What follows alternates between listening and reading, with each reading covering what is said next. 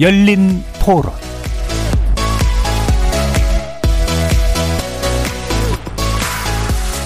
안녕하십니까. KBS 열린 토론 정준희입니다. 예전에는 걱정이었는데 지금은 그렇게 걱정이 되지는 신경은 쓰이죠. 근데 잡아놓은 약속을 취소할 정도까지는 아직은 아닌 것 같아요. 그 숫자 집계하지 말고 그냥 감기처럼 받아들이면 코로나가 없어질 거라고 생각을 하는데 정부 입장에서는 또 그게 쉽지 않겠죠. 다 같이 힘든 부분이니까 거리두기를 해서라도 정확히 해가지고 짧게 그 굵게 임팩트 있게 해가지고 빨리 끝내는 게 장기적인 걸 봐서는 더 낫지 않겠습니까? 아무리 그래도 사망자 분들이 있긴 있으니까 그런 거에 대한 걱정? 저는 백신 맞을 생각이 있어요. 그래도 이렇게 크게 병이 더 발전되는 건 그래도 백신이 막아준다고 좀 생각을 해서 마스크 다 잘 쓰고 손 잘 닦고 다니면 괜찮을 것 같습니다. 누구나 한 번 또 거쳐야 지나가는 건가 싶기도 하고요. 거리두기를 한다 한들 지금 이제 잘 지켜질까 싶기도 하고요. 이미 너무 좀 느슨하게 와서 사실 3차까지 맞았는데 부작용 우려도 있고 4차는 치명적이지 않으면 걸리더라도 그냥 넘어가겠다는 생각을 갖고 있습니다. 거리에서 만나본 시민들의 목소리 어떻게 들으셨습니까? 확산, 안정화, 재확산을 거듭해온 코로나19 바이러스가 올여름 또다시 전 세계 재유행 우려를 키우고 있습니다. 오늘 정부에서 발표한 신규 확진 사례는 7만 6,402건. 지난주 3만 명대였던 수치가 일주일 새 두 배가량 증가한 것인데요. 이 속도라면 10만 건 이상의 확진 사례 발생도 머지않아 보입니다. 전파력이 더 강하고 면역 회피력을 더한 강한 신규 변이가 국내에서도 우세종화하고 있는 가운데 속칭 켄타우로스, 즉 B2 변이와 B5 변이의 특성을 같이 보유한 B2.75 변이의 국내 변이도 국내에서 확인되면서 재확산의 파도를 더욱 키울 전망이죠. 이런 상황에서 사실상 시민들 각자의 자율 방역에 기울어 있는 정부 대응의 적절성 관련 논란도 커지고 있는데요. 오늘의 세, 오늘은 세 분의 전문가 모시고 올여름 심상치 않게 확산되고 있는 코로나19 전개 양상과 정부 그리고 우리 사회의 방역 대책에 대해서 고민해보는 시간 갖도록 하겠습니다. KBS 열린 토론은 여러분이 주인공입니다. 문자로 참여하실 분은 9730으로 의견 남기십시오. 단문은 50원, 장문은 100원의 정보 용료가 붙습니다. KBS 모바일 콩 그리고 유튜브를 통해서 무료로 참여하실 수 있고요. 모바일 콩을 통해서는 보이는 라디오로도 만나실 수 있습니다. 시민 논객 여러분의 뜨거운 참여 기다리겠습니다. KBS 열린 토론 지금부터 출발합니다. 살아 있습니다. 토론이 살아 있습니다. 살아있는 토론, KBS 열린 토론. 토론은 라디오가 진짜입니다. 진짜 토론, KBS 열린 토론.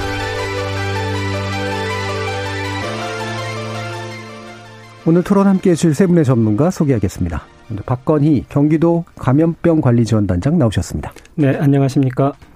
정재훈 가천대 예방의학과 교수 자리해 주셨습니다. 네, 안녕하세요. 천은미 이대 목동병원 호흡기 내과 교수 함께 해 주셨습니다. 안녕하십니까. 자, 지금 어, 확진자 수가 난리 다르게 이제 증가하고 있는 그런 상태고 어, 이 상황 자체는 이미 이제 특정한 국면으로 들어선 것 같다라는 느낌을 주긴 하는데요. 어, 세 분 전문가께서는 현재와 같은 상황 어떻게 보고 계시는지 먼저 이야기를 좀 들어보도록 하죠. 박건희 단장님부터 말씀 주실까요? 예. 네, 어, 방금 전에 우리 정준희 교수님께서 뭐 일견, 일견 말씀해 주셨는데요. 어, 코로나19 확산세는 이제 여러 가지 예측에 따르면은 계속 8월, 9월까지는 확진 환자가 증가할 것으로 예측이 됩니다만 저는 오늘 음, 저희가 확, 확산세를 볼 때 단순히 일일 확진 환자 수만 예, 보는 예. 것보다는 신규 입원 환자 수 음. 그리고 새로 환, 사망자 수도 함께 보는 게 좀 중요할 것 같습니다. 예. 아까 7만 6,402명 오늘 신규 확진 환자 수 말씀하셨는데 신규 입원 환자 수는 277명이고 사망자 수는 12명으로 일단은 예. 보고가 됐습니다. 그래서 저희가 이제 앞으로의 이런 유행 추세를 예측할 때는 확진 환자 수뿐만 아니라 이런 입원 환자 수가 어떻게 증가할 것이고 특히 그중에 중환자들이 어떠, 예. 얼마큼 증가할 것이며 사망자 수는 어떻게 예측되는지 음. 이런 것들 좀 종합적으로 고려하면 좋겠다 이런 의견을 가지고 있습니다. 예. 그 지수를 확진자 위주로만 바라보지는 않았으면 좋겠다라는 중요한 포인트에 대한 지적을 해주셨던 것 같고요. 또 정재훈 교수님 말씀 주시죠. 네, 지금 재유행이 진행이 되고 있는데요. 이 재유행이라고 하는 것은 예상이 가능했던 부분입니다. 예. 특히 코로나19 같은 경우에는 새로운 변이가 지속적으로 등장을 하고 있고 변이가 등장할 때마다 새로운 능력들이 발현이 되고 있거든요. 그런 상황이기 때문에 반복되는 재유행은 불가피한 측면이 있다라고 봐야 될 것 같고요. 근데 문제는 재유행을 어떻게 대응할 것이냐. 그리고 이번 재유행이 끝이 아니라 그 다음 재유행, 그 다다음 재유행도 발생을 하게 될 텐데 그때까지 어떻게 지속 가능한 방역 정책을 설계할 수 있냐가 지금 가장 중요한 부분이라고 생각합니다. 예. 음. 그러니까 이 부분 아마 뒤에서 좀 더 구체적으로 지적해 주실 수 있을 것 같고요. 천은미 교수님도 말씀 부탁드리겠습니다. 네, 어, 우리나라는 지금 BA 어, 1, 2가 끝나지 않은 상태에서 예. BA 5가 유행이 되면서 BA2, 7호가 같이 이제 꼬리를 물고 오고 있습니다. 그래서 앞에서도 BA 1, 2에 의해서 쌍봉이 형성이 됐고 음. 이번에도 낙타형으로 또 그러니까 파도처럼 계속 간다고 예. 생각이 함- 됩니다. 다만 우리나라가 백신 접종률이 지금 전체가 88% 18세 이상 거의 95% 했고 또 자연 감염이 추측컨대 최소한 50% 이상 60% 음. 가까이 되었을 거기 때문에 과거에 비해서 확진자가 어, 증가할 때 일시적으로 입원 환자는 늘겠지만 중환자실의 입원이라든지 사망자는 어, 지금보다 크게 늘지 않을 것으로 예측이 됩니다. 다만 고위험군들에 대해서는 우리가 어, 치료제나 이런 것을 조기 투여를 해서 정말 독감 시스템처럼 관리가 가능한 것으로 이번에 좀 정착을 할 수 있는 계기가 됐으면 좋겠고 다만 휴가철이기 때문에 이번 7월 말 8월 초를 기점으로 해서 확진자가 급증을 할 수가 있고 이 유행이 적어도 가을 겨울까지도 지속이 될 위험이 있다고 생각합니다. 예. 독감 시스템처럼 관리할 수 있는 것이 정착이 되도록라는 말씀을 주셨는데 이 부분도 아마 뒤에서 쟁점으로 얘기가 될 것 같아요. 그러니까 현재 독감 시스템 관리가 가능한 상태로 들어갔냐 아니면 좀 더 지켜보면서 이 부분을 대비해야 되느냐 이 부분도 궁금증이 아마 있는 영역이긴 할 것 같습니다. 자 그러면 일단 이제 수치상으로 보면 어 이른바 더블링 현상이라고 그러는데요. 일주일 사이에 이제 두 배씩 그 늘어나는 어 이게 이제 어느 정도가 정점일 것이냐 뭐 사실 이 부분도 어, 뭐 많이 예측을 해오셨으니까 일단 언급은 좀 해주시는 게 좀 필요할 것 같긴 합니다. 정주인 교수님. 이런 예측치를 말할 때마다 참 자주 틀려서 예. 말씀드리기가 송구스럽긴 하고요. 그다음에 또 하나가 오미크론 대유행은 그래도 예측이 쉬운 편이었습니다. 네네. 우리나라에서 유입 때까지가 한 4주에서 5주 정도 걸렸었고요. 하지만 지금 BA5라든지 BA2.75 같은 경우에는 전 세계와 거의 동일한 시간에 유행이 시작이 예. 됐거든요. 그래서 유행 예측에 필요한 데이터가 부정확한 측면이 있습니다만 과거의 사례라든지 여러 가지 데이터를 종합해서 보면 8월 중순 정도가 정점이 될 가능성이 높다라고 보고요. 예. 정점에서 확진자는 뭐 25만에서 30만 명 정도까지가 가능할 것을 예상을 하고 있는데 어, 자주 설명을 드렸습니다만 전문가들이 말하는 25만 명이라고 하는 것은 일주일의 평균 값입니다. 그래서 화요일과 수요일 같은 경우에는 확진자가 더 많이 나오기 때문에 국민들이 체감하시는 확진자 숫자는 상당히 높을 수 있다라고 네네. 봅니다. 음, 평균으로 25만이지만 만약에 그, 이, 그 수요일이나 화요일이면 뭐 3, 40만 이상까지도 만약에 생각할 수도 있다. 그 정도까지 열어둬야 된다. 3, 30만이라고 제가 말하는 건 좀 약간 그렇긴 합니다만 평균치라고 얘기하셨으니까. 자 그러면 지금 이제 그 아까 이제 예측치가 좀 틀린 부분에 대해서 이제 얘기를 해주셨는데 사실은 뭐 이게 정확하게 반드시 맞춰야 될 건 아니라고 생각은 합니다만 확실히 좀 빨라진 건 있잖아요. 그러면 그 빨라진 것은 어떤 요인 때문인가라는 부분에 대한 좀 지적은 필요할 것 같은데요. 어, 일단 재유행에 있어서 정부나 당국이 많은 시나리오를 열어두고 평가를 했습니다. 예. 그래서 재유행의 시기도 6월부터 시작하는 것부터 12월에 시작하는 것까지 여러 가지 단계가 나눠져 예. 있고 유행 예측의 규모에 있어서도 가장 높은 것부터 낮은 것 까지의 다양한 시나리오를 평가를 했는데요. 지금 본다라면 재유행의 시기는 조금 빨라진 측면이 있고 하지만 확진자의 규모로 봤을 때에는 예상했던 것 중에 조금 낮은 편으로 예상이 되는 것 같습니다. 음. 여러 가지 이유가 있지만 가장 큰 원인은 첫 번째는 새로운 변이가 유행을 하고 있다라는 것이고 예. 새로운 변이가 진화상의 관점으로 본다라면 이제는 상대적인 전파 능력을 높이는 방향보다 기존에 획득됐던 면역을 회피하는 방향으로 진화가 일어나고 있기 때문에 그것이 가장 큰 위협 요인이 된다고 생각을 합니다. 그리고 또 하나는 감염을 통해서 얻은 면역이거나 아니면 백신 접종을 통해서 얻은 면역도 시간이 지나면 감소하거든요. 이런 요소들이 맞물리게 되면서 재유행이 발생하게 되는 것이죠. 예, 그 면역 회피의 문제 또는 기존에 얻어진 면역력의 약화의 문제, 어, 이 부분도 변이와 결합 돼 가지고 상당히 좀 복잡해지는 그런 요소들. 아까 이제 천은미 교수님도 이제 계속해서 봄이 이제 주기적으로 나타나는 그런 현상으로 갈 것 같다라는 그런 말씀까지도 좀 주셨는데 박건희 원장님도 어떤 이유를 좀 지목해 주실 수 있을까요? 네, 전 우선 정점을 예측할 때 정점 예측도 중요하지만 저희가 그 기간 동안의 감염 총량에 음. 대한 예측도 중요하다고 생각을 합니다. 예를 들면 우리나라가 이번 2월부터 지금까지 약 한 4개월 동안 1,800명 1,800만 명이 감염이 됐고 그중에 18,000여 명이 돌아가셨습니다. 네네. 그래서 저희가 그래서 이번 또 다가오는 이런 BA5나 혹은 BA275의 유행이 어, 7, 8, 9, 5, 10월을 거치면서 몇 분 정도가 총 감염이 될지 이게 500만 명일지 1000만 명일지 음. 2000만 명일지 그리고 그분들의 치명률이 어떻게 될지에 네. 따라서 저희들 대응은 좀 달라질 거라고 생각을 합니다. 예를 들어서 2천만 명이 감염이 되고 0.1%의 치명률이라면 2만 명 의 예. 어, 시민들이 돌아가시는 거고. 근데 저희가 만약 총 감염량을 200만 명이나 500만 명으로 줄인다면 음. 사망자는 훨씬 더 줄일 수 있기 때문에 네. 저희가 총 감염량과 총 감염량 중에서 치명률 이런 것들을 고려해서 이제 방역 대응에 대한 고민들을 해야 될 것이라고 저는 생각을 합니다. 예. 어, 이따가도 사실 정책 얘기를 좀 하긴 해야 되는데요. 어, 아까도 이제 그 청취자께서 또는 이제 시민께서 얘기해 주신 내용 가운데 이제 거리두기 얘기가 좀 나왔었잖아요. 이 거리두기를 이제 사실상은 실제로는 이제 요즘은 하지 않고 있는 거나 마찬가지니까 이 부분은 어쩔 수 없이 영향을 미쳤다고 판단을 하십니까? 아니면 어떻습니까? 네. 네. 저를 바라보고 거리두기가 영향을 안 미쳤다고 하기는 어렵겠지만요. 네. 근데 거리두기를 열심히 한다고 해서 이 유행을 막을 수 네, 있었을까에 네. 대해서는 의문입니다. 예. 음. 어떠세요, 전인민 교수님? 네, 맞습니다. 이 거리두기라는 거는 전파력이 어느 정도 약할 때 가능한데 네. 사실은 이 정부가 예측 변수를 조금 어, 하지 못한 것이 하나가 BA5의 전파력이 음. 홍역 정도 되거든요. 네. 예, 그래서 우리가 BA1이 한 명이 아홉 명을 감염시키지만 BA5는 한 명이 열 여덟 명 이상을 감염시켜서 홍역에 준하는 정말 네. 감염력이 높기 때문에 아마 그 확진자 수가 더 늘고 있고 어, 요 사이는 보시면 집에서 한 명이 감염이 되면 가족이 거의 다 감염이 돼요. 네. 그렇기 때문에 전파력을 고려한다면 거리두기가 지금 큰 의미는 없습니다. 다만 고위험군들에게 이 젊은 층을 통해서 감염이 확산이 되고 이것이 결국은 취약계층으로 감염이 되는데 다만 취약계층들도 이 대부분이 이제 백신을 맞았고 이분들이 감염이 돼서 혹시 위중증이나 사망을 갈 수 있는 분들은 사실은 정말 면역이 약한 분이고 그분들에게 초기에 치료제가 투입이 된다면 또 그분 그 중에서 많은 분들이 살아날 수 있어요. 정부가 이 백신의 어그 치료제 효과를 발표하실 때 우리가 60% 정도라고 발표를 하셨어요. 근데 파이자에서는 89%로 발표를 하셨는데 그 네. 이유가 89%는 백신 미접종자 대상의 어, 그, 그, 그거예요. 중증도 예. 예방이고, 우리는 다 백신을 맞으셨기 때문에 한 50에 60%가 나오시는 거죠. 예. 하지만 10명 중에 6명만 살릴 수 있어도 대단하신 거기 때문에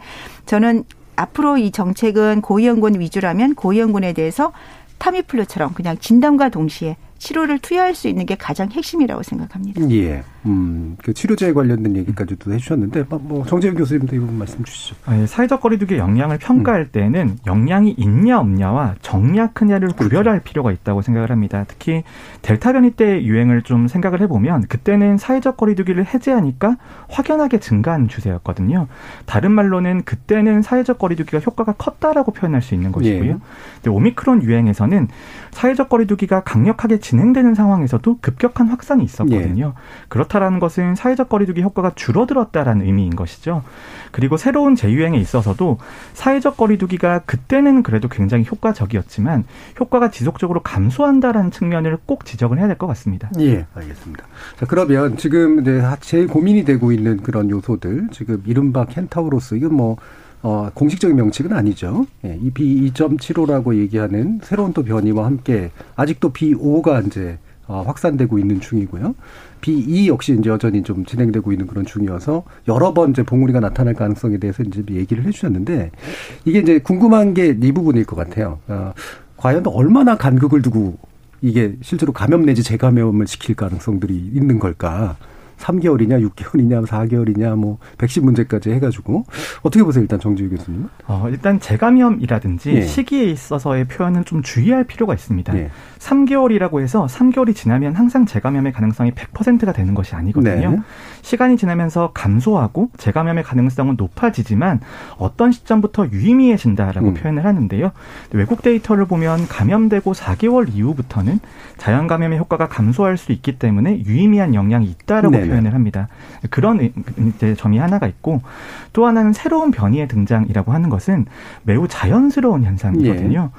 오미크론 대유행을 봐도 전반 부는 BA1이 유행을 주도했었고 후반부는 BA2가 유행을 주도했었습니다. 그래서 이번 재유행에 있어서도 BA5가 초반 유행을 주도를 하고 있지만 만약 BA2.75가 진화상의 이점이 있다라면 후반부는 이 변이가 주도를 하게 될 것이죠. 네. 예. 박 단장님.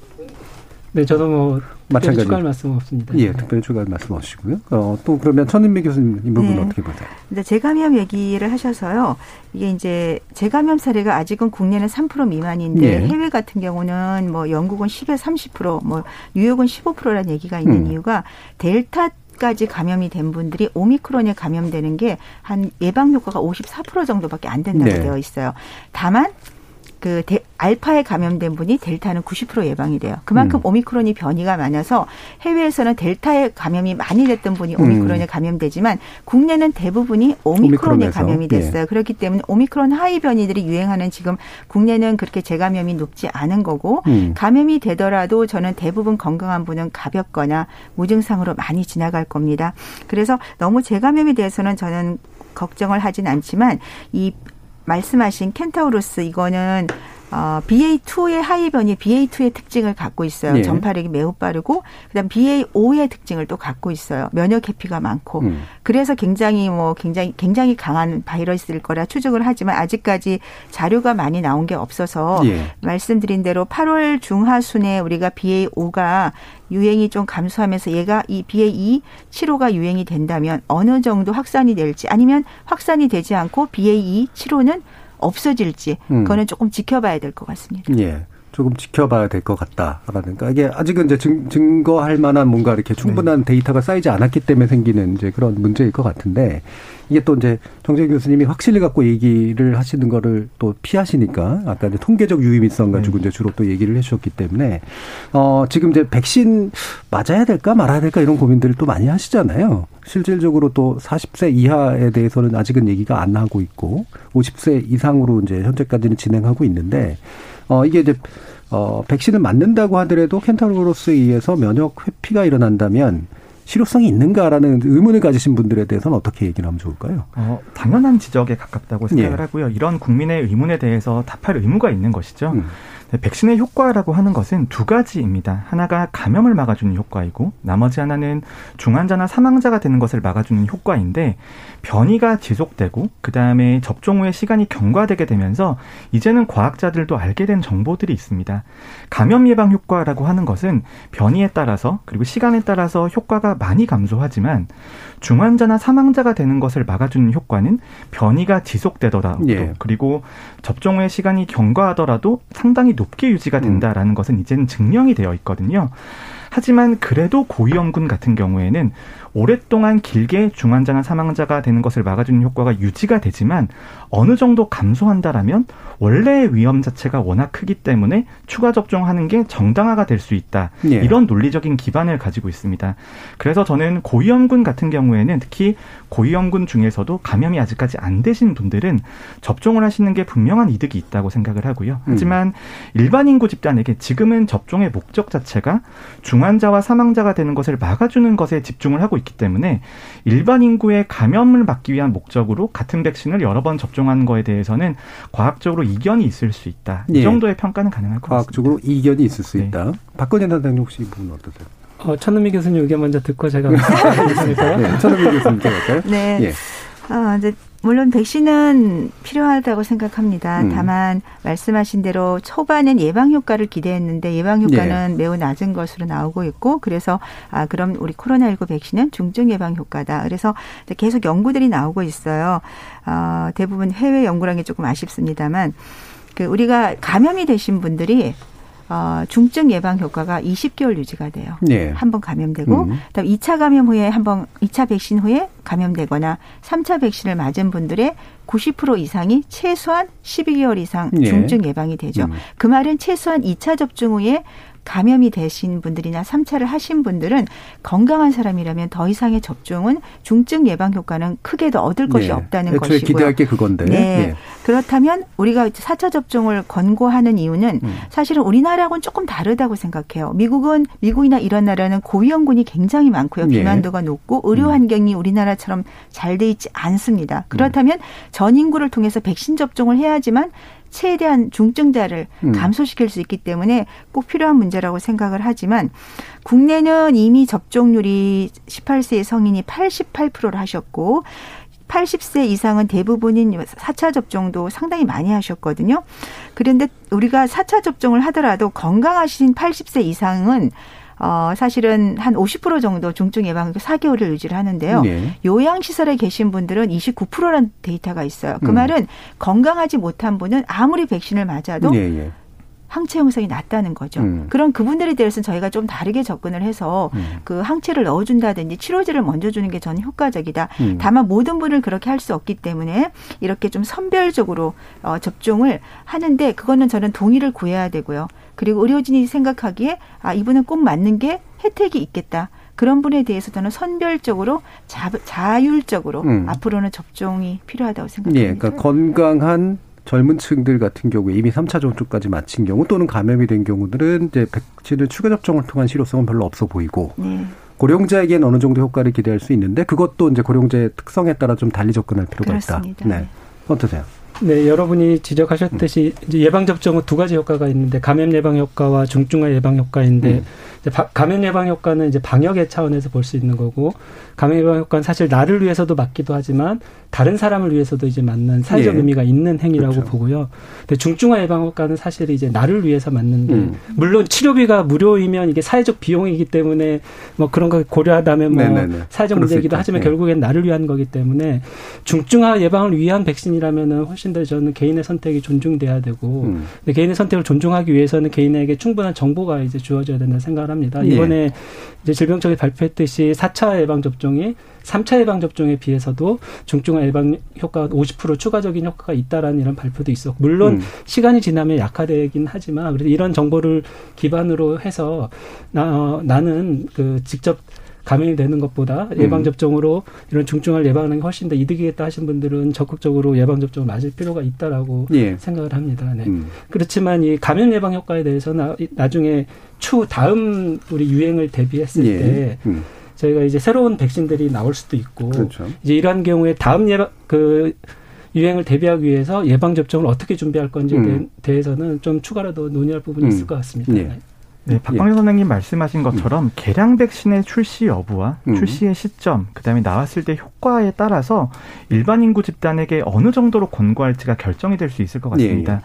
지금 이제 다양한 제약사들에서 다양한 플랫폼들을 통해서 새로운 변이에 대해서 대응 능력이 있는 백신들이 개발이 되고 있거든요. 음.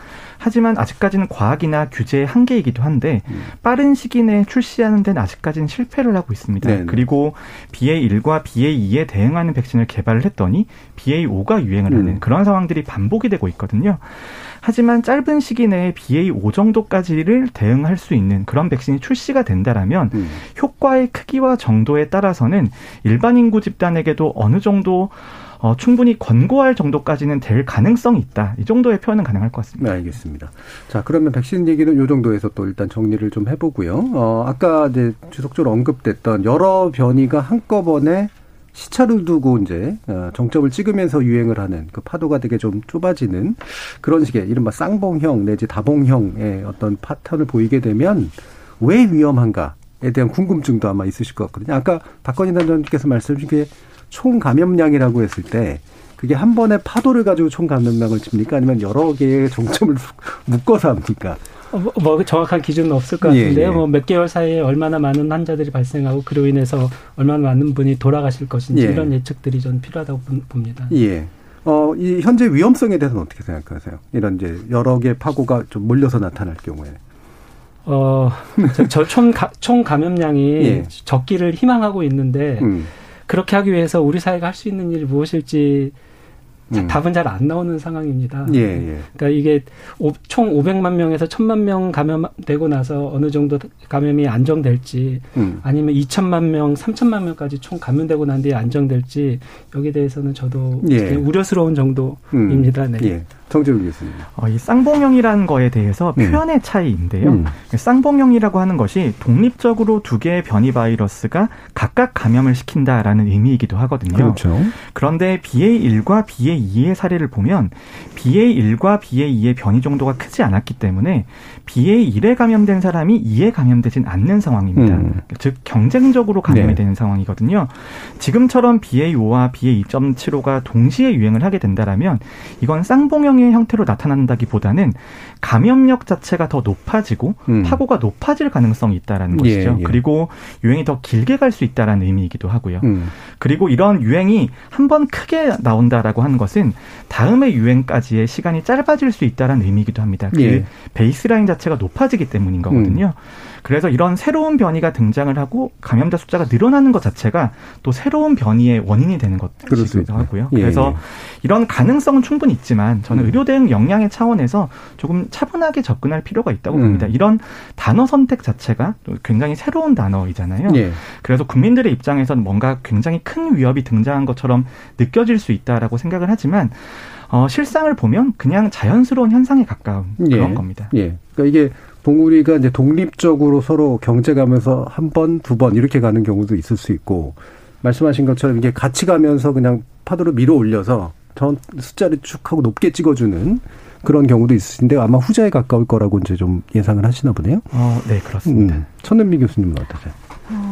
어, 코로나가 원래 감기 바이러스잖아요. 예. 그래서 감기 변형된 거라 저는 감기처럼 다르실 거라고 예측을 합니다. 그래서 영국이 지금 영국이 우리나라 인구 수도 비슷하고 확진자 수도 비슷하게 3분의 1 정도인데 음. 그러니까 밀도가 좀 높은 곳에서는 한 70%, 예. 밀도가 조금 낮은 곳에는 50% 정도가 자연 감염이 되셨어요. 평균적으로 60%인데 아마 우리도 수도권은 70%, 비수도권은 한 50% 감염이 되셨을 거로 음. 생각하고 앞으로는 감염되지 않은 미감염자들이 점차적으로 감염이 되실 겁니다. 그렇다면 지금 말씀하신 그런 여러 가지 뭐 파고가 높건 쌍- 그 파도형으로 계속 반복이 되건 어느 순간에 감염이 되면서 그건 없어질 거예요. 음. 근데 그동안에 우리는 한 번씩 감염되고 재감염도 저는 별로 두려워하지 않은 게 말씀하신 대로 오미크론에 감염이 됐기 때문에 당분간 오미크론 하위 변이가 유행을 한다면 재감염률도 낮고 크게 중증으로는 안 갈 겁니다. 그래서 저는 올해 이 감염이 되면서 국민들 중에 고위험군만 잘 정부가 보호를 해 준다면 어차피 한번 겪어야 될 거. 그러니까 피할 수가 없다고 생각이 들어요. 예. 너무 전파력이 계속 빨라지기 때문에 그러니까 그 점에서 정부의 의료 체계가 저는 중요하지 얼마나 유행이 되고 얼마나 많은 사람이 한 번에 감염이 이번에 감염이 안 되면 가을 겨울에 감염이 되겠죠. 예. 그러니까 그런 걸 고려한다면 차분하게 말씀하신 대로 의료 체계를 잘 정비해서 거기 대응을 하는 것이 전 중요하다고 생각합니다. 예. 뭐 전반적으로 비슷한 괴이시긴 한데 제가 살짝 달리 들리는 건 예를 들면 특정 시기에 집중적으로 감염이 많이 일어나서 이를테면 의료, 의료 체계의 어떤 역량을 넘어서는 감염량이 이제 폭증하는 상태가 만들어지면 추가적인 위험이 생길 수 있다 하나와 또 이제 그게 변이 압력으로 작동해서 또 다른 어떤 변이를 양 만들어내는 계기가 될 수 있다라는 측면 하나를 또 다른 위험으로 좀 지적해 주신 것 같거든요. 이 부분은 또 혹시 추가로 말씀해 주실 부분입니다. 네, 그런 측면에서 확진자의 숫자를 줄이려는 기본적인 정책은 유지가 되어야 된다라고 생각을 합니다. 예. 확진자의 숫자를 줄이는 정책이 우리의 인식으로는 고강도 사회적 거리두기만을 인식으로 음. 하고 계시는데 확진자에 대한 격리 의무라든지 마스크 착용 의무 같은 것들도 전파 능력을 떨어뜨리는 데는 상당히 좋은 효과를 보이고 있거든요. 예. 그래서 사회적 거리두기는 사회경제적인 피해가 매우 크기 때문에 어느 정도 적용 가능성이 떨어진다라고 하더라도 음. 정책의 집행에 있어서 비용이 떨어지는 정책들은 그래도 유지할 정당성이 여기에서 나오는 거라고 생각합니다. 예. 박 단장님 혹시 말씀하실 거 있으실까요?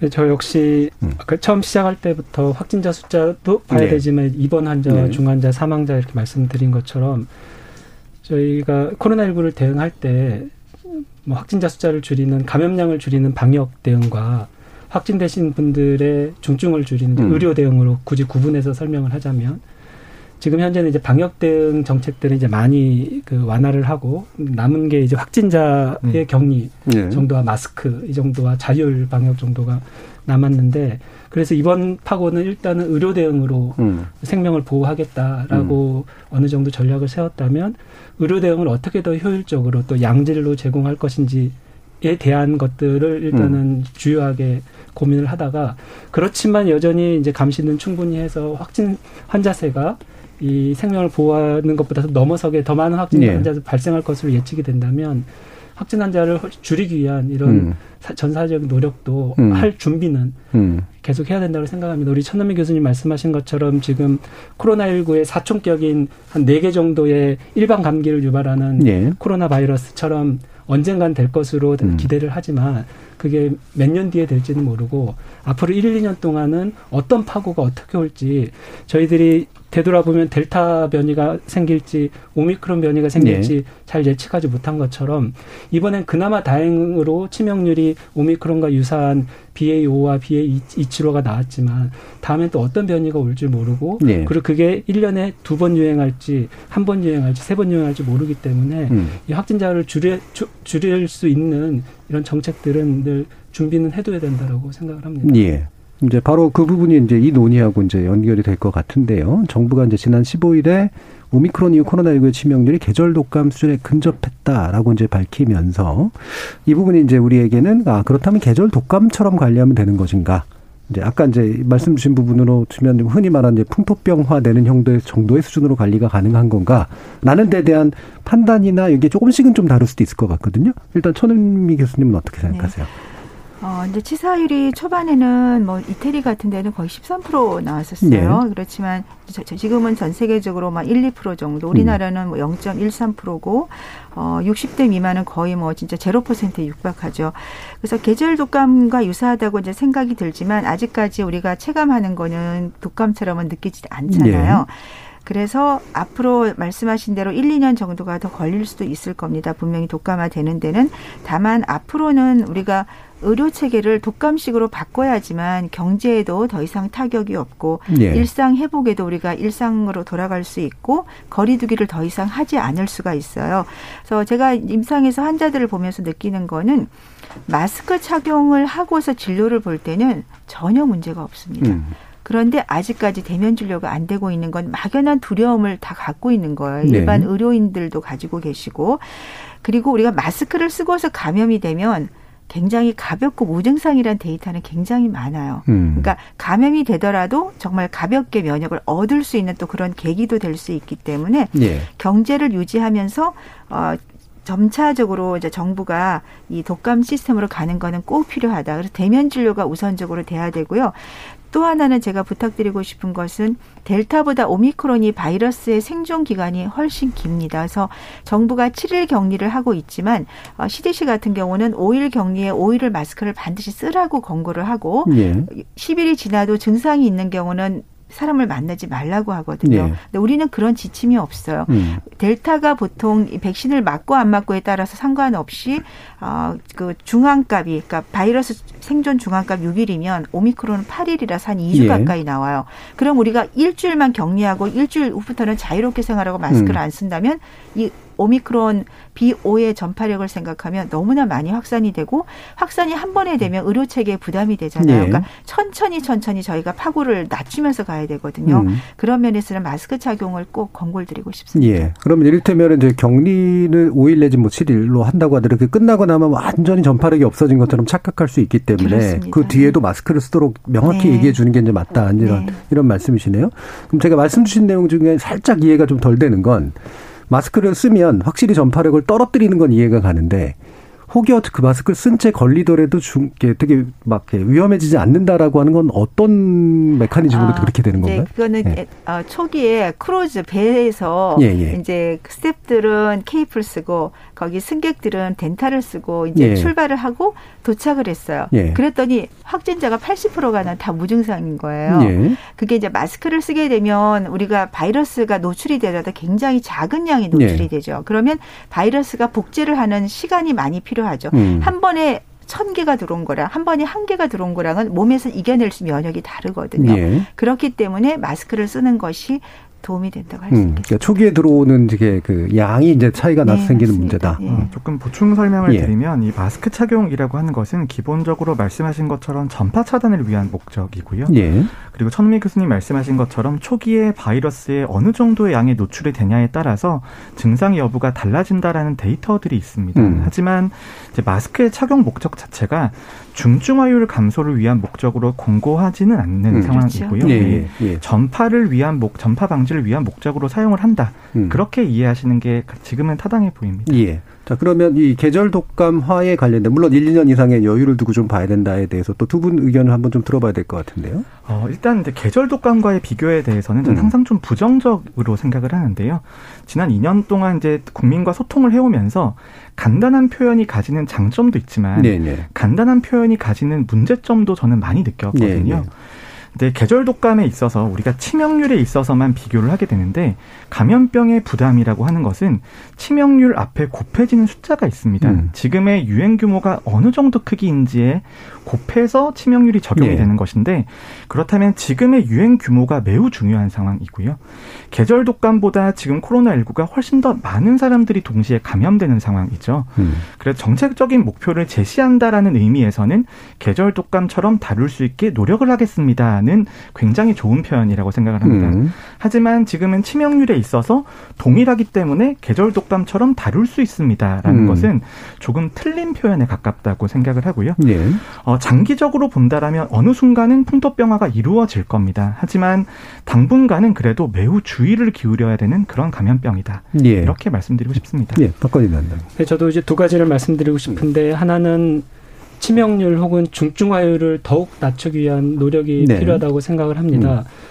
그러니까 외래, 첫 번째로 이제 외래에서 적절하게 치료를 하고 그 팍, 어, 경구 치료제가 필요한 경우에 제때 치료에 어, 투여를 해서 중증화율을 낮추고 또 중등도 레벨에서 입원을 하셨을 때도 뭐 산소 치료나 폐렴 치료나 이런 것들을 적절하게 잘 치료하면 중환자로 넘어가는 것을 막게 되면은 지금 뭐 0.1%보다 낮게 나오는 최근에는 뭐 0.07, 0.06도 나오는데 물론 젊은 층의 확진자가 많아서 이렇게 낮아진 것도 있지만 이런 치명률 중증화를 더 낮출 수 있고 그래서 이번 유행의 대응의 핵심은 어 어떻게 치료의 질을 더 향상시켜서 음. 중증화나 치명률을 낮출 것이냐 이게 중요한 관건 중에 음. 하나이고요. 방금 정 교수께서 말씀하신 것처럼 앞에 들어가는 총 감염량, 음. 그러니까 독감과는 다르게 2천만 명이 앞으로 만약에 두 달 안에 2천만 명이 확진되신다면 0.1%면 2만 명이 사망하시는 거거든요. 예, 예. 400만 명이 감- 걸리시면은 4천 명만 돌아가시는데 음. 그 차이는 1만 6천 명이라는 차이입니다. 그래서 우리가 이 총 감염량이 예측이 된다면 어, 만약에 우리 사회가 음. 2만 명은 좀 감당하기 부담스럽다 이렇게 예. 되면은 어떤 방 식을 통해서든 이 총 감염량을 줄이기 위한 노력들을 해야 되고 이번 유행에서 그거를 저희가 실패한다면 음. 다음 유행에서는 이번 유행을 거울 삼아서 음. 총 감염량을 줄이기 위한 대책들을 미리 준비해둬야 한다고 예. 생각합니다. 그러니까 의료 대응을 통해서 이제 치료를 통해서 뭔가 이제 부담, 그러니까 문제를 줄이는 방식도 중요하고 동시에 이제 총 감염량도 중요하니까 혹시라도 그 부분에서 우리가 미스가 생기면 거기에 대한 대응도 또한 확실하게 준비를 해야 된다. 이게 이제 이후에 계절 독감화를 대, 그 대비해가는 그런 중요한 방법일 것이다.까지 얘기를 좀 들었습니다. 자, 그러면 청취자 문자들 좀 들어보고요. 어, 구체적인 대응 방향들에 대해서 몇 가지 더 2부 순서에서 짚어보도록 하겠습니다. 정희진 문자 캐스터. 네, 지금까지 여러분이 보내주신 문자들 소개합니다. 서인수님, 아이들 방학도 시작되고 여름 휴가가 다가와서 확진자가 폭증하지 않을까 걱정됩니다. 앞으로도 코로나 변이가 계속 발생한다면 독감 예방 접종을 하듯 매년 백신을 맞아야 하는 게 아닐까요? 6169님, 지난 3년 동안 코로나 때문에 긴 시간 된서리를 맞은 느낌입니다. 사람들이 길어진 된서리에 지쳐서 주의력이 약해진 게 아닌가 싶습니다. 8784님, 저는 50세 미만입니다. 1, 2, 3차 백신을 맞을 때마다 고생을 많이 했습니다. 백신 안전이 완전히 확보되지 않은 4차 백신은 정부에서 권유하더라도 맞지 않을 생각입니다. 6678님. 감염병 방역에 있어서 모두가 만족할 수는 없습니다. 지금처럼 빠르게 확산하는 때에는 미연에 방지하는 것이 옳습니다. 물론 경제도 어렵고 힘든 분들도 있을 테지만 전체의 안전을 위해 어느 정도 희생은 필요하다고 봅니다. 7050님. 나흘 전 자가격리가 해지됐습니다. 첫날에는 목이 칼칼해서 목감기 약을 먹었더니 이틀 만에 완쾌됐습니다. 저한테는 좀 독한 감기에 걸린 느낌이었습니다. 참고로 전 4차 접종까지 마쳤습니다. 유튜브에서 YJ님. 코로나19 바이러스는 지속적인 변이 바이러스가 나오는 게 특징인데 똑같은 백신으로 예방하겠다는 자체가 아이러니 같습니다. 209님. 백신 부작용으로 불안감도 크고 논란도 많은데요. 치료제에는 부작용이 없을까요? 코로나 바이러스가 전에 없던 바이러스이기 때문에 백신과 치료제 모두가 제대로 검증이 되지 않은 것이 가장 불안합니다. 라고 보내주셨네요. 네, KBS 열린 토론. 이 시간은 영상으로도 생중계하고 있습니다. 유튜브에 들어가셔서 KBS 일라디오 또는 KBS 열린 토론을 검색하시면 지금 바로 토론하는 모습 보실 수 있습니다. 방송을 듣고 계신 여러분이 시민 농객입니다. 계속해서 청취자 여러분들의 날카로운 시선과 의견 보내주세요. 지금까지 문자캐스터 정의진이었습니다. 토론이 세상을 바꿀 수는 없습니다. 하지만 토론 없이 바꿀 수 있는 세상은 어디에도 없습니다.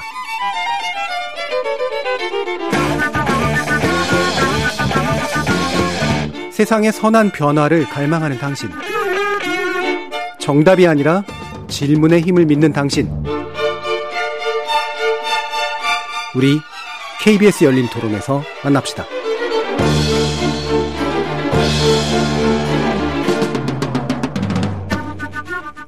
KBS 열린 토론 올여름 코로나19의 재유행 우려와 방역 대책에 대해서 전문가들과 얘기 나누고 있는데요. 정재훈 가천대 예방의학과 교수, 천은미 이대 목동병원 호흡기, 호흡기 내과 교수, 박건희 경기도 감염병 관리 지원단장 이렇게 세 분과 함께 하고 있습니다. 어, 청취자 의견 속에서 이제 질문 들어온 부분 한번 짚어보면 좋을 것 같은데요.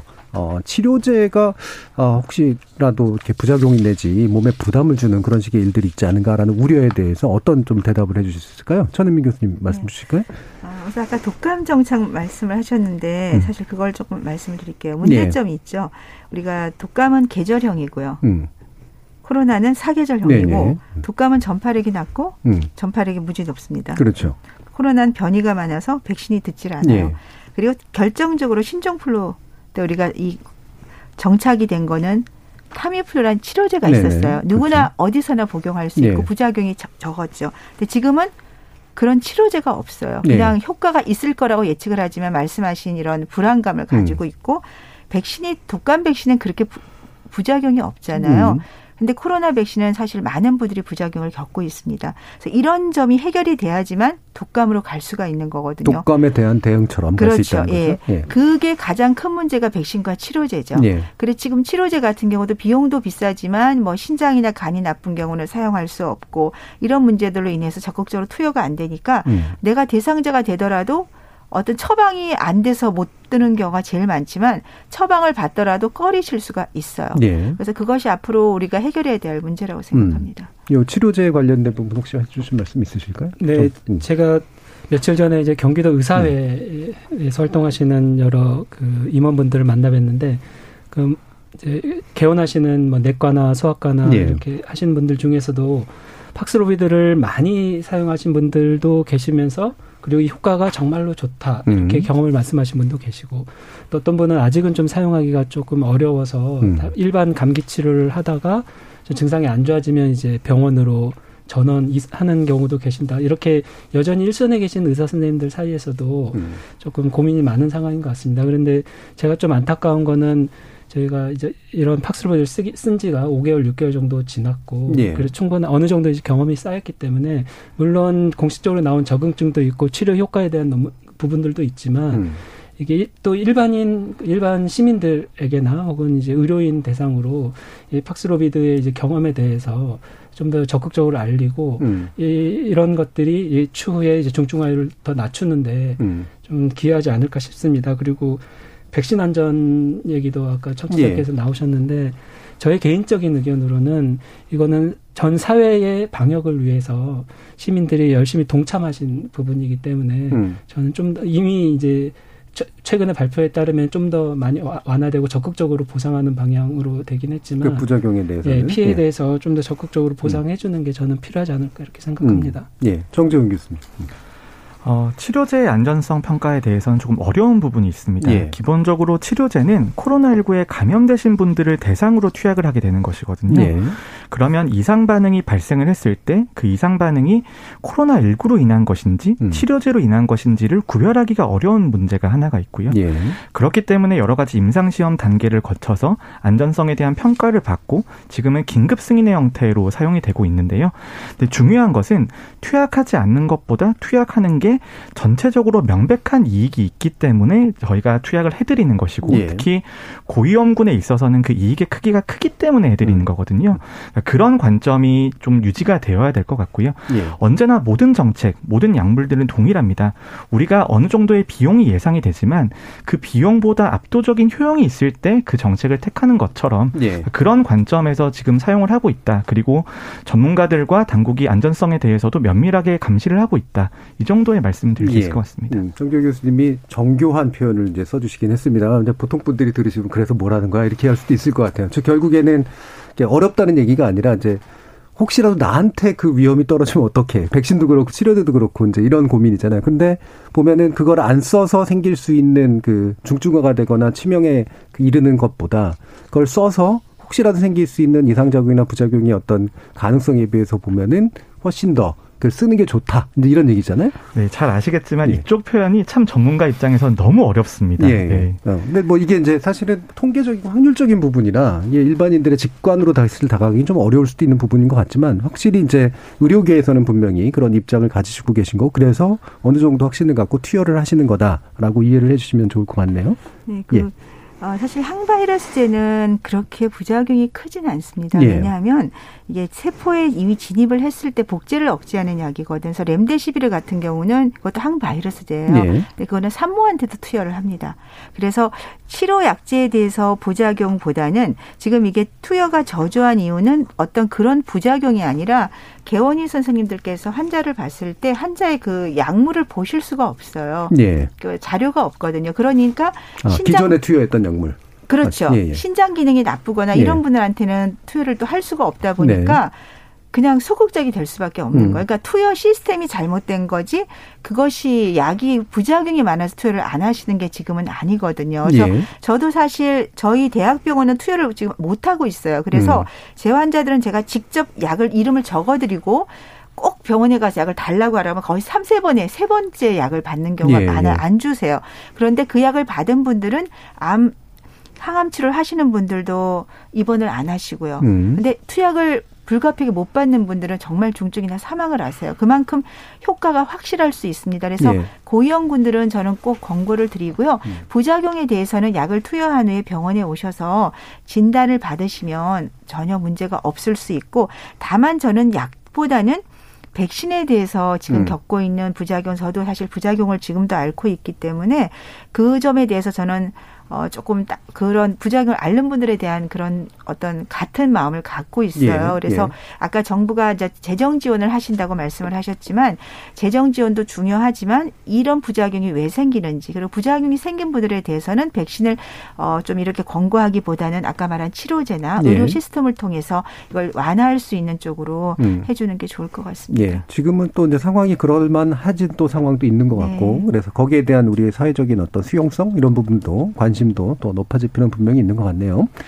자, 또 한 가지 그 정재윤 교수님께 아마 또 여쭤봐야 될 것 같은데 결국은 이제 중증화를 예방하고 또 중증 환자들을 관리하는 그 병상 의료 대응 체계가 굉장히 중요한데 어, 일부 좀 나오는 얘기로는 이게 병상수가 확 줄어 있다라는 그런 얘기도 하고 그런단 말이에요. 지금 충분히 좀 대응이 되고 있는 상태라고 좀 보시나요?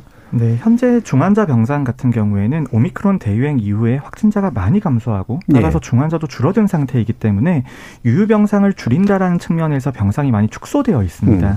하지만 이런 병상 준비라는 것이 항상 많이 준비한다라고 능사는 아니거든요. 네. 그러니까 델타 변이 때나 오미크론 유행 초기에는 병상이 모자란 것들에 대한 걱정이었다면 지금의 걱정은 과연 이러한 의료 체계가 지속 가능한지에 대한 음. 의문에 가깝습니다. 특히 중증 병상을 유유 상태로 두기 위해서 보조 지원금들이 나가고 있고 그렇죠. 그 지원금들도 상당한 액수에 이르거든요. 그렇다면 필요한 상황에 필요한 시간에 병상을 늘릴 수 있는 능력이 있으면 된다고 생각을 예. 하고요. 저는 지금부터 준비해서 정점 때까지 맞추면 맞추는 게 가능은 할 거라고 생각을 합니다. 하지만 음.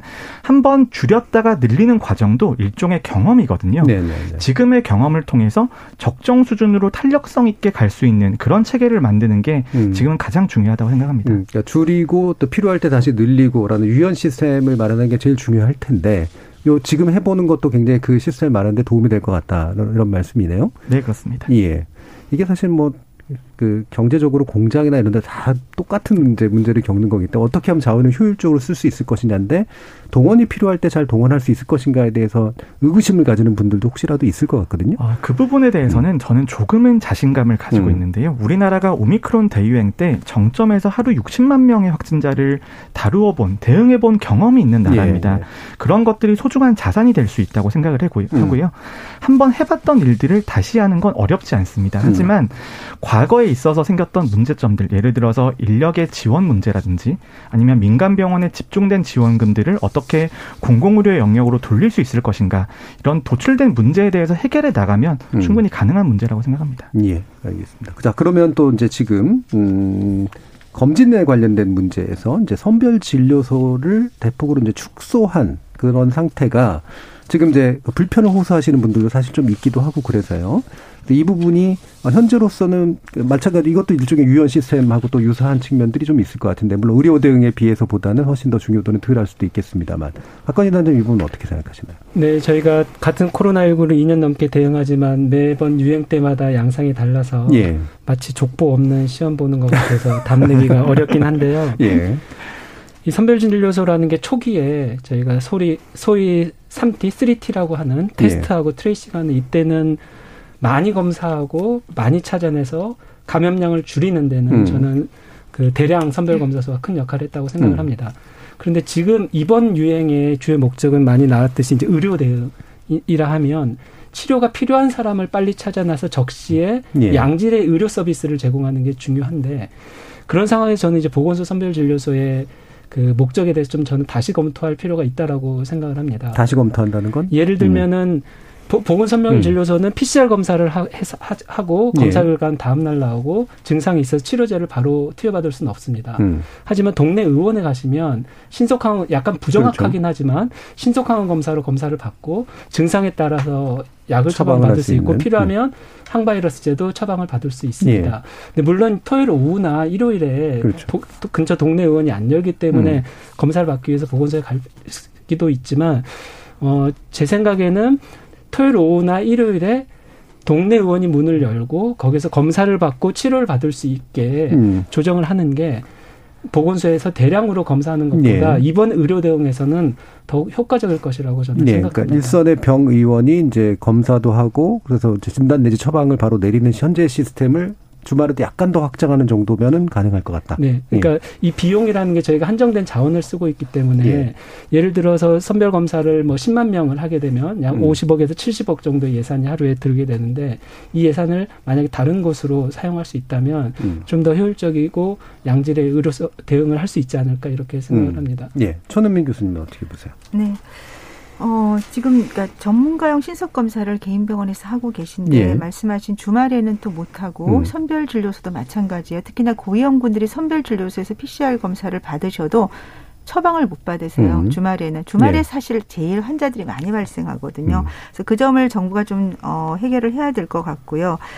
어, 그런데 다만 이제 이 개인 병원들은 사실은 굉장히 공간이 좁다 보니까 환기라든지 그다음에 의료진의 어떤 숙련도 그런 문제도 분명히 발생을 하는데 사실은 이렇게 종합병원이나 상급 종합병원은 공간이 굉장히 많아요. 의료진도 좀 더 여유가 있고 그래서 네. 특히 고위험군들이 주로 다니는 본인이 다니던 병원에서 검사와 처방을 원스톱으로 받을 수 있게 해주는 게 사실은 지금 확진자가 많이 생겨도 고위험군을 보호할 수 있는 저는 가장 빠른 방법이라고 생각을 해요. 음. 아까도 처방이 너무 저조하다고 말씀을 드렸고 지난번에 8%라고 하셨거든요. 약이 지금 쌓여 있어요, 사실은. 음. 근데 그 약을 받고 싶은 사람은 많은데 주지를 못해요. 음. 그럼 그 시스템을 바꿔야 되는 게 맞거든요. 우리가 검사를 했을 때 지금 보면 신속항원 검사를 집에서 다섯 명 가족이 했을 때 다 나와서 나왔으면 그 병원에 가서 검사를 하는 분은 한두 분밖에 안 계실 네. 거예요. 왜? 내가 걸렸으니까 다 걸렸는데 가도 뭐 약도 없는데 음. 뭐 고위험군이 아니라서 아이들은 약도 안 주고 나도 40대라 약을 못 받는데 굳이 갈 필요가 있을까? 네. 그래서 확진자 수가 훨씬 적게 나오는 거죠. 그러니까 네, 전파는 실제보다. 그렇죠. 음. 그렇다면 우리가 처방을 제대로 받을 수 있게 처방 그 지금 사실은 50대를 4차 접종을 강력히 권고하시지만 음. 50대는 팩스로비드 대상자가 아니에요. 네. 약간 안 맞죠 형평성에 음. 그분들도 대상자가 돼야 되는 거잖아요. 그래서 처방 시스템을 좀 원활히 할 수 있게 해주고 그다음에 환기가 잘 되는 큰 공간이 있는 그런 병원들을 음. 좀 이용할 수 있게 해주는 거 그리고 그분들에게 주말에 검사를 받을 수 있는 시스템을 마련해주고 특히나 지금 병원에 가시면 개의원에서 이 신속항원 검사를 가격이 다 다르다고 합니다. 예, 예. 어떤 데는 3만 원, 어떤 데는 5만 원. 예. 증상이 있으면 급여가 되고 증상이 없으면 비급여를 한다는 예. 거예요. 그런 시스템 자체도 정부가 정확한 지침을 주셔야 국민들이 피해를 보지 않을 것 같습니다. 음. 제가 좀 더 추가 예. 말씀 드리면 아까 병상 자, 음. 말씀이랑 연결을 하면 저희가 작년까지만 해도 코로나19의 의료 대응은 대부분 정부 국가가 주도해서 검사부터 병상 배정까지 예. 그리고 뭐 중등도 병상이든 중증 병상이든 모든 그 중앙에 정부에서 이렇게 배정하는 방식으로 유지가 음. 됐는데 이제 오미크론을 지나고 저희가 홈케어, 아, 그러니까 재택 치료가 되면서 이제 two track으로 이제 음. 변하는 지금 그 변이 과정이 있다고 생각을 합니다. 특히 네. 이제 진단하는 부분은 상당히 많이 음. 1차 의료로 그렇죠. 왔고 민간 1차 의료로 왔고 처방까지도 그쪽으로 내려왔고 입원하는 것 역시 저는 일반 격리 병상 자율 입원이라는 게 있습니다. 음. 아직 시민들이 많이 모르고 예. 계시는데 저희가 오미크론 한참 이번 2월, 4월 유행했을 때 대부분의 병원들이 다 일부 병동과 병상을 내서 코로나19 환자 진료를 하셨죠. 그래서 음. 그런 경험들이 있으시고 지금도 그 병원에 외래에 오셨거나 아니면 응급실에 오셨거나 거, 그렇게 해서 코로나19가 확진이 되면 코로나19 전담 병원으로 보낼 필요 없이 해당 병원에 바로 입원 그 경, 병실 격리 병실에 예. 입원해서 치료를 받으실 수 있거든요. 음. 그리고 재택 치료를 받으시다가도 상태가 안 좋아졌을 때 해당 병원으로 가셔서 자율 입원하는 이런 방법이 있습니다. 그러니까 음. 그 여전히 정부를 그 통해서 병상 배정을 받는 받아서 전문병으로 가는 그 라인이 있는 반면 이 자율 입원이라는 게 있고 저는 앞으로 이런 자율 입원이라는 게 좀 더 많아져야 음. 가까운 곳에 내가 늘 다니던 병원 가까운 곳에 갈 수 있다라고 생각을 하고요. 예. 다만 아직은 중 중환자실에 대해서는 만약에 시간이 많이 흘려서 우리나라의 대부분 중환자실이 1인실이다. 그러면 따로 병상을 마련할 필요 없이 그냥 1인실 격리실에 중환자분들을 보내면 되지만 음. 아직 우리나라는 그렇지 않고 여러 명이 같이 있는 중환자실 구조가 있기 때문에 이 다른 더 허약하신 중환자 코로나 19가 없는 중환자분과 분리가 필요하기 때문에 중환자 병상은 여전히 아직까지는 나라에서 어느 정도의 병, 그 예측치에 따라서 병상들을 준비하는 건 네. 필요하지만 중환자 아래에 있는 중등도 네. 미들 레벨의 이런 입원들은 저는 이런 자율 입원 일반 격리 병상의 자율 입원이 좀 더 많이 확대되기를 네. 희망하고 있습니다. 그러니까 대체로 보면 그 좀 더 단순화시켜서 표현하면 어, 그, 환자들이라든가, 그 당, 개인들이 스스로의 판단에 의해서 병의원에서 진단도 받고, 검사도 받고, 필요하다면 이제 입원이라든가 이런 거를 병의원 단위에서 해결할 수 있도록 네, 만들어 주는. 의료진의 판단에 따라서. 그렇죠. 의료진의 예, 판단에 예, 따라서. 네. 하나 문제가 뭐냐면요. 확진자가 늘면서 응급실에 오시면 격리실이 두세 개밖에 없는데 예, 예. PCR 검사를 하고 여섯 시간 여덟 시간 음. 거기 있게 되면 다른 환자가 못 들어와요. 그렇죠. 그렇게 되지 말고 집에서 내가 자가 검사를 해서 양성이 나왔을 경우에 응급실에 가서 양성 신속항원이 양성이 나오면 저는 그건 거의 99% 양성이라고 생각해. 꼭 PCR을 해서 그걸 기다려서 다른 환자가 들어오지 못하게 하지 말고 이제는 조금 유동성 있게 그냥 신속항원이 두 번이 양성이면 그게 음성일 수가 없잖아요. 예. 네, 그럼 바로바로 입원을 시켜주면 다른 환자가 들어올 수 있거든요. 네, 그런 시스템도 조금 필요하지 않을까 생각합니다. 예. 그래서 그런 시스템을 또 정비하는 것이 음. 그래야 이제 뭔가 자율적이고 병의원 단위에서 판단해서 움직이도록 만들어주는 것들이 가능할 텐데 이게 이제 자칫하면 또 이렇게 오해가 될 수도 있거든요.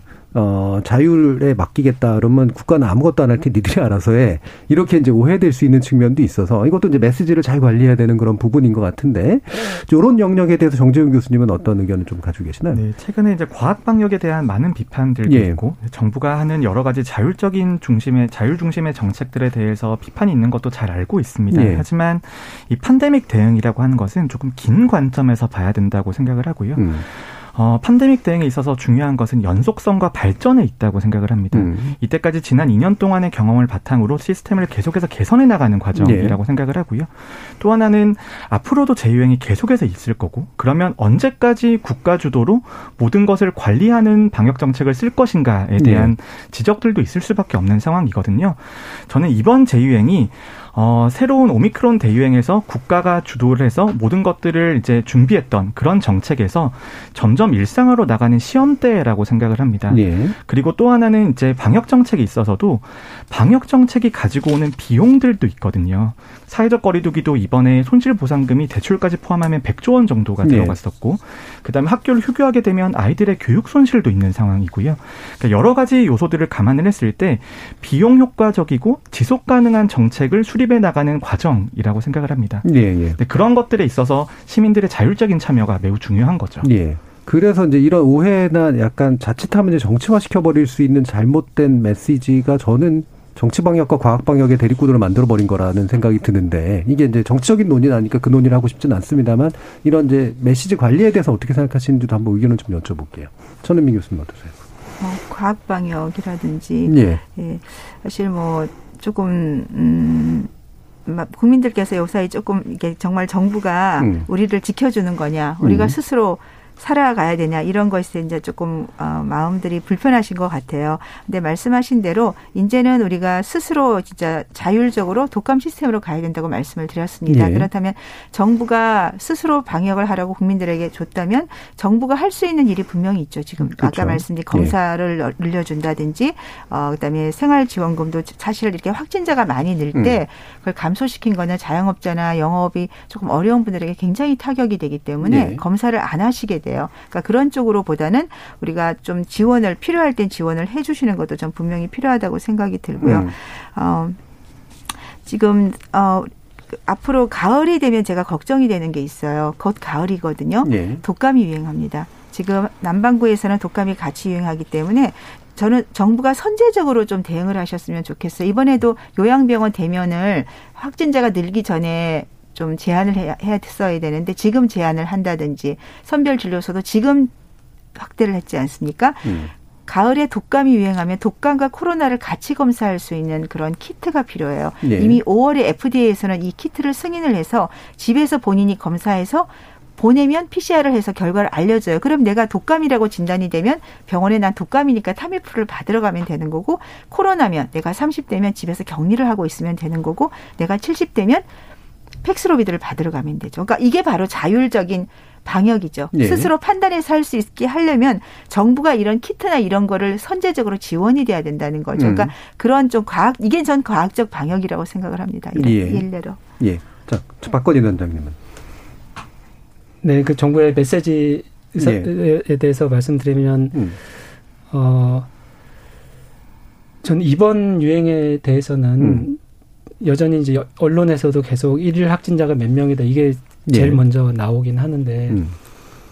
어, 관리할 수 있다라고 생각된다면 음. 충분히 의료 대응으로서 어, 중환자나 사망자들을 어느 정도로 관리할 수 있다. 예. 이런 메시지들이 좀 더 나왔으면 좋을 것 같고요. 예. 물론 거기에 또 전제 조건은 총 감염량이 또 어떻게 많아지면은 음. 이런 피해는 더 커질 수 있기 때문에 이런 것들은 주의할 수 있다. 그래서 어 이런 좀 그 다방면의 내용들이 같이 나와야지 무조건 확진자 숫자 중심으로 이렇게 예. 물론 정부가 의도해서 그렇게 된 거라고 생각하지는 예. 않습니다만 그러니까 뭐 이를테면 이제 조심하시고 개인별로 경계하시되 혹여라도 걸리더라도 너무 염려하지 마시고 만약에 중증화나 이런 것들이 필요하다면 충분히 대응이 가능합니다. 뭐 이런 식의 이제 메시지란 예, 말씀이신 거죠. 그리고 또 우리 천 교수님께서 말씀하셨지만 요양원 요양병원 얘기는 예. 또 빠뜨릴 수가 없는데요.